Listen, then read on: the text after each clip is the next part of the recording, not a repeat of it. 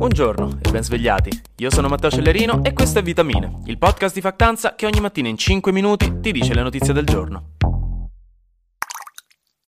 Raga, preparatevi, domani non è solo Halloween, domani non è solamente una giornata in cui vi sveglierete con la nausea, dopo aver passato una delle serate più fredde della vostra vita, perché se andrete da qualsiasi parte, diciamoci la verità, che sia una festa in casa o una serata al plastic, comunque vi dovrete fare qui 5-10 minuti di camminata ad andare o tornare che vi fregheranno per le prossime due settimane, preparatevi al raffreddore, ma preparatevi anche perché c'è un nuovo click day, un giorno in cui si clicca come se non faceste altro dalla mattina alla sera, direbbe vostro nonno che già lo sentite dall'altra stanza che pff, sta leggendo libri e si lamenta che queste generazioni non fanno altro che guardare il telefono.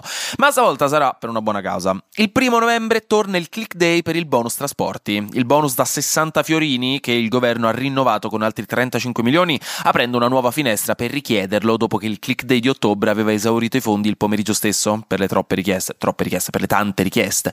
Il bonus lo potrà richiedere chi ha avuto avuto un reddito annuo nel 2022 inferiore ai 20.000 euro e potrà essere utilizzato per coprire i costi di qualsiasi abbonamento dei mezzi locali, regionali, interregionali e del sistema ferroviario nazionale. Però dovete comunque controllare che i trasporti locali del vostro locale, della vostra regione o comunque quello che è, facciano parte di questo bonus. La fregatura? È che dovete essere veloci. Il click day parte alle 8, quindi si può cominciare alle 8 a fare domanda per questo bonus e si va avanti fino a esaurimento fondi. Quindi se volete assicurarvelo vi toccherà svegliarvi presto. Niente bagordi stasera, domani c'è il click day, che sembra lo slogan di una pubblicità progresso cringe di qualche associazione degli anni 90 contro la droga. Comunque, per farlo dovete andare al link che vi metto in caption, che comunque è bonustrasporti.lavoro.gov.it. Dovrete accedere con lo speed, quindi recuperate la nota del telefono dove ci avete scritto sopra la password mesi fa. Potete entrare, in realtà volendo anche con la carta d'identità elettronica. Non serve dare prove del vostro reddito, ma solo un'autodichiarazione. E mamma non può farlo al posto vostro se siete maggiorenni, che lo so che ci avete pensato subito, come con le visite dal dottore che fate chiamare a lei a 22 anni suonati. Vi capisco. Tocca farlo in maniera indipendente stavolta. Quindi insomma, domattina alle 8, bonustrasporti.lavoro.gov.it alle 8, già detto se volete, insomma, in bocca al lupo. Entrando nel vivo delle notizie complicate, invece, è arrivato un appello ufficiale dalla casa di reclusione di Rebibbia, che è una parte del polo carcerario di Rebibbia, a Roma.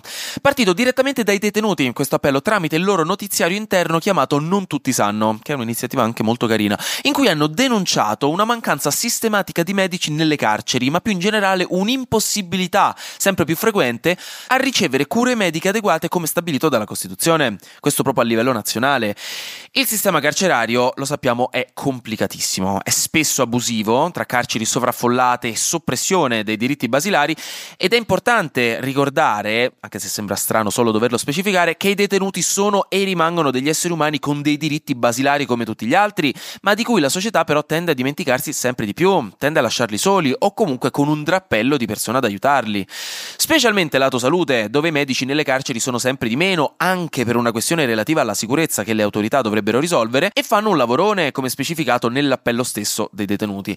L'appello è stato rivolto nello specifico a Filippo Anelli, che è il presidente della Federazione Nazionale degli Ordini dei Medici, che è la FNOMCEO, che è uno degli acronimi più cacofonici che abbia mai sentito, terribile, che ha risposto che sono disponibili a sollecitare la creazione di un tavolo di dialogo per parlarne insieme e trovare soluzioni. Ha detto però che l'unico problema è che la questione non può essere risolta a livello nazionale, ma solo regionale, perché la sanità penitenziaria da qualche anno non è più di competenza del Ministero della Giustizia, ma ogni regione decide in maniera autonoma e indipendente, cosa che ovviamente complica molto le cose da un punto di vista logistico. Comunque, sempre Anelli ha sentito anche il vice ministro della giustizia Sisto e vedranno che cosa fare. Staranno a vedranno, direbbe qualcuno.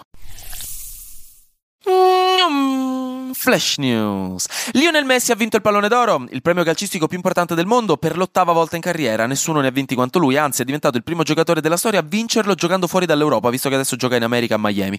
Il premio femminile lo ha vinto Aitana Bonmati, giocatrice spagnola che ha vinto il mondiale qualche mese fa e che gioca nel Barcellona. Meta vuole introdurre degli abbonamenti da 10 o 13 euro al mese, dipende se le utilizzate da web o da app, per Facebook e Instagram, fondamentalmente per togliere le pubblicità, per non avere più contenuti personalizzati basati sui propri dati personali. Tutti gli altri potranno tranquillamente tenersi le pubblicità senza pagare, non sarà obbligatorio. Infine, alla fine il figlio di Ignazio La Russa, il nostro presidente del Senato, sarà convocato ufficialmente dalla Procura di Milano per essere interrogato sul caso dell'accusa di violenza sessuale nei confronti di una sua ex compagna di scuola.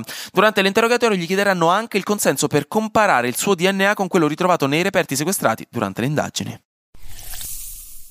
E infine un paio di aggiornamenti sulla legge di bilancio, perché Mattarella ci ha messo la firma e quindi ora è ufficialmente partito il suo iter legislativo per essere approvata, quindi non è stata approvata, ma finisce in Parlamento, nello specifico in Senato, per iniziare la discussione. E poi appunto, insomma, prima o poi si spera per essere approvata, non è un 730 che possiamo rinviarlo di mesi e farlo fare alla fine al CAF che ti dicono che va tutto bene. La legge di bilancio entro fine anno va approvata più o meno per forza.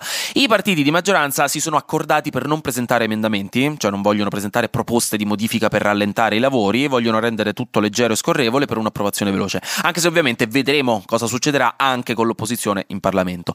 Venerdì intanto dicono che arriverà al Consiglio dei Ministri, questo è molto importante, un DDL costituzionale, un disegno di legge per modificare la nostra Costituzione, con l'obiettivo di introdurre una novità molto importante, ovvero l'elezione diretta del Presidente del Consiglio. Così tutte quelle persone su Facebook che puntualmente si lamentano ogni X anni del complotto politico perché dicono che il premier di turno non l'abbiamo eletto noi, cosa che specifico non è prevista dal nostro ordinamento, noi eleggiamo il Parlamento e poi il Parlamento decide il Presidente del Consiglio che comunque formalmente è nominato dal Presidente della Repubblica.